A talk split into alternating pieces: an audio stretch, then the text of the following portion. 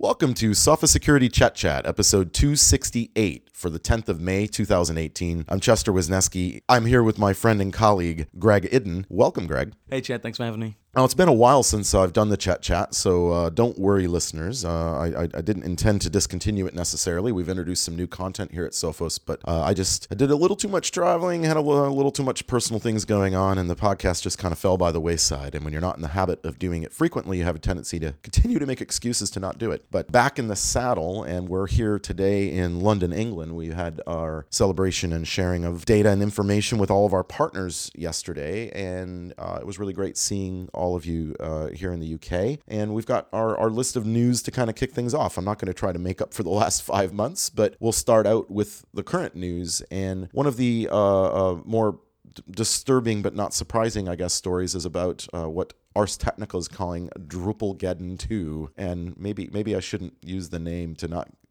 allow them to continue to name bugs. But sadly, it looks like a ton of Drupal sites are being hacked and turned into crypto-jacking syndicates. And, I mean, what do we do about this kind of thing? We keep hearing about CMSs. This is the second time I think Drupal's been involved in large-scale exploitation in a couple weeks. WordPress is no stranger to this problem. In fact, I was demonstrating a local file inclusion vulnerability at our conference yesterday in a WordPress plugin, and we were talking, about Joomla the other night at dinner.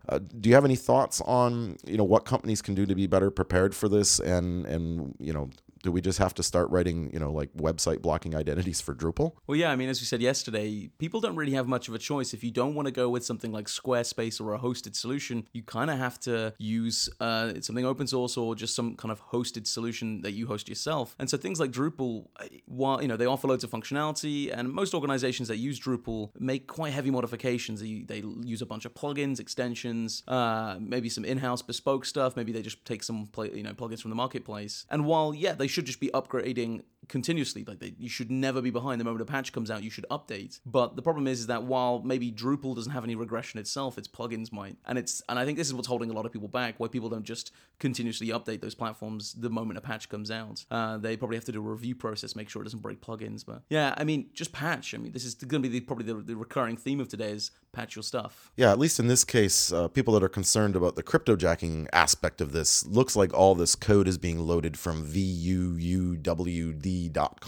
So you could, of course, blacklist that in your firewall, your web proxies, that type of thing. But that's kind of a temporary band-aid, right? And yeah, I'm with you on the I don't want to break my plugin. I mean, marketing departments in particular always want to have highly customized, cool stuff that doesn't look stock. So they want to write some bespoke code to modify the WordPress or the Drupal. And then, like you say, you get in these things where it's even if Automatic is being awesome with WordPress and patching stuff super quickly and automatically, or Drupal for that matter, it kind of doesn't do you any good if you've got all that bespoke stuff. So, I actually personally was looking at launching a blog for some other hobbies I have. And I'm like, is there a blogging platform that can publish static pages? Can we get back to publishing static HTML rather than all this dynamic stuff? I don't know if that's realistic. It's probably unrealistic back to the demands that our marketing teams have. But are there advantages to maybe using cloud platforms instead? I mean, of course, let's not go into the privacy aspect of using someone else's cloud or, someone else's machine. But yeah, with the advantages that at least that responsibility of keeping something up to date and secured is in the hands of someone else. And to be fair, if it's the developers of that CMS, probably in the most capable hands of keeping it up to date and secured, but probably better than yourself. That is one of the merits, but it comes down to, a lot of people I think load up a CMS for no real major reason. I mean, why do you have a ginormous PHP application, especially if you can't write PHP?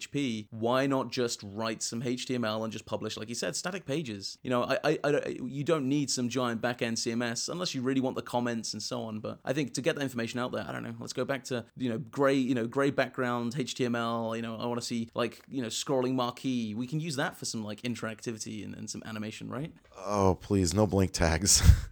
I'm not worried about the privacy stuff on the cloud side when I'm thinking about something like publishing my web content, because it's public content. I mean, it clearly the driver's license database shouldn't be necessarily put up there. But when we're talking about blogs, which is largely what we're talking about with things like Drupal, Joomla, WordPress, I trust Automatic to run my WordPress better than I trust my overworked IT guy who's also worried about the ransomware that just hit a computer in the corner. I mean, that's one of the challenges here too, I think, is that most organizations may not have security personnel, and IT has so many priorities that, unfortunately, remembering to patch the 11th blog on the server they set up for a marketing campaign is maybe not high on the priority list. So if you can outsource those things, they might get taken care of a little better. Moving along, the IC3, which is the Internet Crime Reporting Center for the federal government in the U.S. and related to the FBI, etc., released their yearly sort of cybercrime statistics. And I thought about covering it here, and then I started looking at it, and I realized that it's interesting. I mean, they're quoting $1.42 billion in victim losses in 2017, an average of 800 complaints a day. And then I'm just like, really? Like 800 complaints a day for a country of 350 million people? I think this might be inaccurate. And I'm not blaming the FBI. I mean, this is not meant to be in any way a criticism of the FBI or the IC3, but this is kind of a condemnation of the public for not reporting crimes. I mean, if I'm mugged on the street here in London, I'm not going to hesitate for a second to call the police and report that crime. Aren't you kind of being mugged on the street when you get hit with ransomware, or when you get hit with something that affects your ability to safely compute, whether that's a phishing attack or somebody stealing your banking credentials? Why are people not reporting these things to the police? Do you think they don't see them as the same type of crime as when they're mugged? I mean, that's actually really interesting, because we've been looking at that kind of data in the UK, and I think I'm ballparking here, but some of the units in the UK police forces have found that we've got, I think it's called Action Fraud, have been looking at this kind of data over here, and it's about 53% of all crime is now cybercrime and fraud in the UK. And again, so we got that similar stat that's showing that there's a ton of this stuff, ton of cybercrime taking place. It's a real big deal, but who, I can't remember the time, like when I got malware years ago that used to sort of change your cursor into like a dancing person. I don't ever think that I would want to phone up and say, this is, so this is a quite highly visual attack. I'm going to phone up the police and say, someone's changed my mouse cursor without me, get my permission. So there's that side. There's the kind of in your face malware, and ransomware's one of those. And again, most people that might get ransomware, the kind of people that are stung by it, that don't have defenses and so on, are probably the kind of people that don't even realize what's happened and wouldn't know what to do. Would you call the police? Yeah, I think clearly we're not encouraging people to dial the emergency number, whether that's 911 or 999 or 000, whatever country you're in, you may have different numbers to call. We're not saying like, oh my God, panic, the way you might if you were mugged. But on the other hand, that's the point of the IC3 in the US. The idea is you can report online crimes. You're reporting them. You're not really expecting a officer or a constable to show up at your door and take a report. You're digitally filing a report. And I guess what we want people to understand is the importance of this data collection to modern policing. We cannot fund cybercrime investigators if we don't understand the size of the problem. Here in the UK, you can't go to Parliament and ask for £1 billion to work on this problem if we don't know the scale and size of that problem and the impact on the citizenry. And the same is true in Canada, in the US, and everywhere else around the world. We need digital cops, and we can't fund our digital cops if we don't understand this, the size of the problem we're facing. So we really need to encourage, I think, especially people that might listen to this podcast, know a lot more about this. And your businesses might be hesitant to report sometimes for worried about their shareholders or the embarrassment of an attack. But I don't know why I'm not embarrassed when I get mugged. It's not my fault. You just don't forget that you're a victim, whether you're an individual victim or whether you're a corporate victim. You are a victim, and not reporting the crime is actually letting the criminal get away with twice as much, right? They're not only stealing from you or causing you harm, they're causing greater harm to society, and we really need to understand these problems so that we can work together on solutions. Actually, I had some interesting advice given to me from one of the guys working, I think it was in one of the Welsh police forces, and said that, okay, yes, calling up the police every single day and saying, yeah, we've had another ransomware attack, yeah, we've just had another phishing attack, isn't really going to fly. No one wants to have that kind of being inundated with so many sort of statements saying, we've had this crime take place. And you're right, no one's going to come around and do a big investigation, but we still need to get the stats to the, to the sort of our kind of services. So what the advice Welsh Police Force said is just do a roundup, maybe every couple of months, just keep track of everything and then let them know. You are doing a service to just let them know, hey, okay, we've had 400 odd phishing emails from these, you know, these domains or these email addresses, and, you know, providing that information just helps people get an idea of how wide scale this kind of problem is. And as you said, that's how we get funding. You know, if we're seeing, like, you know, it's only like 8,000. I forgot the stat. You got the stats in front of you, but 800 a day. We know it's way bigger than that. And okay, they're not going to be able to do anything about it. We're probably looking at maybe 5 years, even maybe longer, before we've got police forces that are trained to be able to tackle this kind of problem. But if we're going to give them those stats, give them our, you know, our monthly or quarterly or even, you know, half, you know, year half stats and information on our investigations, we're going to help our local police forces get those task forces set up and funded. Yeah, absolutely. And clearly for major incidents, you should be calling the police anyway, because you need to do a full investigation, especially when private data has been compromised and all that kind of stuff. But we're talking about the minor stuff, right? The bots and the ransomware and, you know, the everyday garden variety. I mean, there's so much electronic crime happening. We actually have to, like, start putting them in buckets of importance, because we're all being impacted by all different layers of this. Without going into too much detail and picking on Oracle, which is a hobby of mine, they had their quarterly patch update recently. And by the way, if anybody from Oracle's listening, quarterly is not frequently enough when you have to put like 400 patches in one update. But there's one that's been seriously being exploited in Oracle WebLogic. And without going into the details of it, if you're interested, you can look up CVE 2018-2628, especially if you're running a WebLogic server and you haven't patched, you're probably already compromised based on the information that's out there. There's automated bots going after sites and exploiting them. But the interesting and scary part this time was it was reversed and being attacked within about 3 hours of the patch update coming out from Oracle. I mean, that is a frighteningly low time to be able to, low amount of time to give you to be able to patch. Is this something, I mean, you and I presented yesterday at our event on kind of how exploits are developed and demonstrated exploitation techniques. And I mean, being that you can take publicly published information from CVEs, from vendors, look at source code if it's open source, or even if it's closed source, look at the patch and see what's being modified. Do we really have any time anymore? I mean, when I first started reporting on this stuff more than 10 years ago, it was an average of 45 to 90 days before we saw exploits happen. Even in the case of WannaCry, when the Eternal Blue exploit was made public, it was almost a month before WannaCry after the Microsoft patch, which clearly still wasn't enough considering how many victims were out there, but a lot of organizations were patched, right? Like WannaCry could have been far worse had it been 3 hours instead of 3 weeks. Thoughts? Well, I mean, given we got 14,500 odd CVEs raised last year alone, there's a lot more people that are looking into exploitation and looking into vulnerabilities and that kind of research. That's on the good side, and there's a ton of bad guys out there. And this kind of notion that, oh, well, this, you know, there's a patch out now, I've got 7 days to patch it, is in many cases nonsense, because of course your bad guy hasn't had to wait for that patch to come out to find that vulnerability and start exploiting it. They could have had months, years run up. I mean, with the likes of the vulnerabilities dumped by Shadowbrokers, you know, of NSA exploits. These were being used for years. These are all very, very, very old vulnerabilities that were going back into old versions of Windows. So this kind of notion that you should, you know, oh, okay, well, this has come out. Let's look at this, you know, the CVSS core score on my CV. Is it a high? How should I prioritize this? Oh, okay, it's a high. Well, then we need to patch it within 7 days. It's like, no, you need to patch it yesterday. You know, the security patches should be applied straight away. You shouldn't wait. I can understand if there's a software update which is changing like a big num or like, you know, like a small number, it's not like a, you know, maybe a new functionality, new features, then yeah, you might need to go through testing. But for security patches, they're really, you know, there should be a very low likelihood that it's going to compromise or the integrity of your applications or cause your service to crash or whatever. And I would say you've got a bigger risk from being exploited these days now for not patching than if you patch, it's going to have some kind of negative impact on your business. Yeah, that's certainly been my opinion as well, as going, right, so you're not patching, which means you're almost guaranteed to be hacked and have a much bigger incident, whether that's data loss, whether that's now with GDPR coming, maybe a reportable incident to the Information Commissioner, versus the risk of patching, which is like a 1 in 1,000 chance it might go wrong. So you've got like a 1 in 2 chance you'll be hacked if you don't, and you have a 1 in 1,000 chance that the patch might crash your server. Like the math just doesn't make sense to wait. But we also know that organizations are pretty risk averse for these things. So in the meantime, I mean, we have to try to come up maybe with some advice or strategies. I mean, one of the things that I make sure I do for all my personal systems is I take an inventory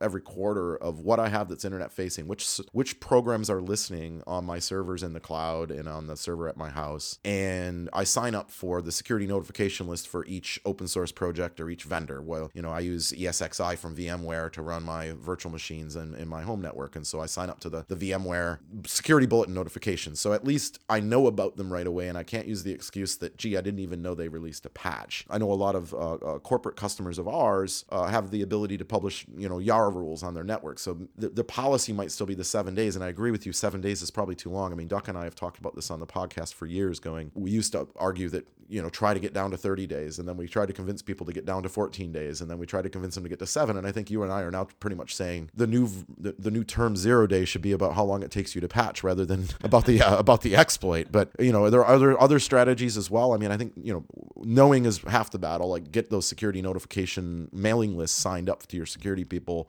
Maybe look at things like YARA rules. Are there some other things people can do? So yeah, you can always try and mitigate as much as you can through, yeah, like a web application firewall. If it's a website or a web server, you can use IPS, you know, engines inside sort of, you know, gateways and so on. I mean, when it comes to patching, it's almost always a policy problem. You know, it's either higher up, there's just been a policy where, well, we don't make system changes. We have change freezes for X amount of days. And actually, I see always the biggest risk is these change freezes. I think this is something we should probably look into the stats for, but that change freeze happens in so many businesses over that winter period, right? Where they go, right, coming up to the holidays, everyone's going to be with their families, change freeze freezes in now, we're not going to do any patching, we're not going to do any changes to systems until the end of the change freeze. I mean, I would love to see, is that a known thing? Are we going to see a ton of exploitation taking place over that period because they know people aren't patching? That'd be an interesting one to look into, because I mean, we see with like spam that attackers, you know, modify their campaigns and so on based on the time of year. We see far more like FedEx, you know, phishing emails saying, "Oh, you've got a parcel that's been delivered, but you know, please, but we need to, but you weren't in, so we need to redeliver it to you or something." Yeah, I think we've already seen that. We certainly saw that in the Target attack, where you know they hit during the holiday period, during the code freeze, the change freeze, whatever you want to call it, as a strategy. We saw that with the attack against Sony Pictures that was allegedly from North Korea, being over the Christmas period when they were, again, you know, holiday weekend kind of thing. All the staff is off, you know, get the maximum amount of time. And of course, we saw LulzSec attack one of the executives at HP Gary during the Super Bowl. So sort of that tactic again, in knowing that people might have some downtime. So I think that's already happening. I want to wrap up with something slightly amusing to me. My apologies to any listeners who may think that crypto mining is something cool, because we will never agree. But nonetheless, interesting story out of Washington State in the United States, just south of where I live in Vancouver, in Chelan County. They have pretty plentiful and cheap hydropower there, so it's been very attractive to many crypto mining operations to move there for the power. And they've kind of been a victim of their own success to some degree. They've got so many illegal crypting. I didn't know there was such a thing as illegal crypto mining operations, but I guess when it gets to this scale, it really is. I mean, the one resident who was had his power shut and was arrested was using 11,000 kilowatt hours of power in his apartment, and they decided to shut him down because it was a risk of catching the building on fire when the wiring was rated for 500 kilowatt hours of usage. I mean, is crypto mining getting out of control? Are these people insane? You were defending it a minute ago, and I want to hear your opinions, Greg.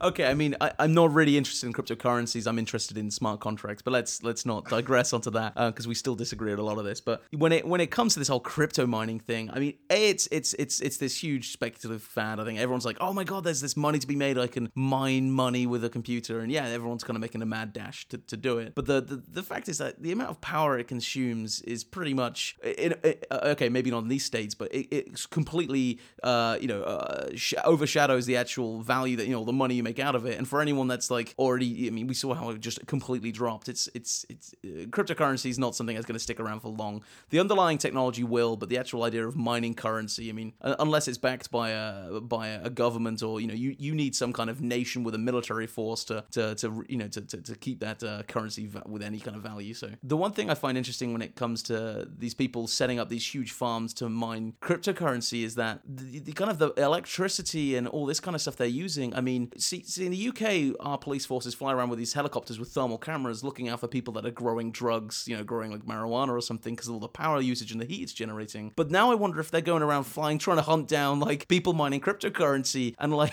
I just think it's bizarre that it's like, for a much cheaper amount of electricity, you could probably make some more profit. Not that I'm condoning going to grow marijuana, but I just think that's a bizarre situation that we're in. Well, most of our listeners in the United States can legally grow their marijuana now. We will be able to in Canada pretty soon as well. So, you know, it's becoming a little less controversial. I won't suggest people in the UK do that because it's very, very naughty. But, you know, I'm just trying to figure out what do we do about this, right? They're talking about imposing a $5,000 fine in residential areas and $7,000 to $10,000 fine in commercial areas. And I'm going, right, if I'm mining cryptocurrency, as if that's going to deter me when a Bitcoin is worth $7,500. Like, this is an interesting challenge. Like, telling me I can't consume something like as simple as electricity and not really know, boy, what a mess. All of you crypto people are nasty, nasty, nasty people. You should stop doing it. It's very, very naughty. And on that note, I'll conclude Sophos Security Chat Chat 268. As always, all of our podcasts are available at podcast.sophos.com, on SoundCloud, and anywhere else you find fine podcasts. For all the latest news, please visit nakedsecurity.sophos.com. And until next time, stay secure.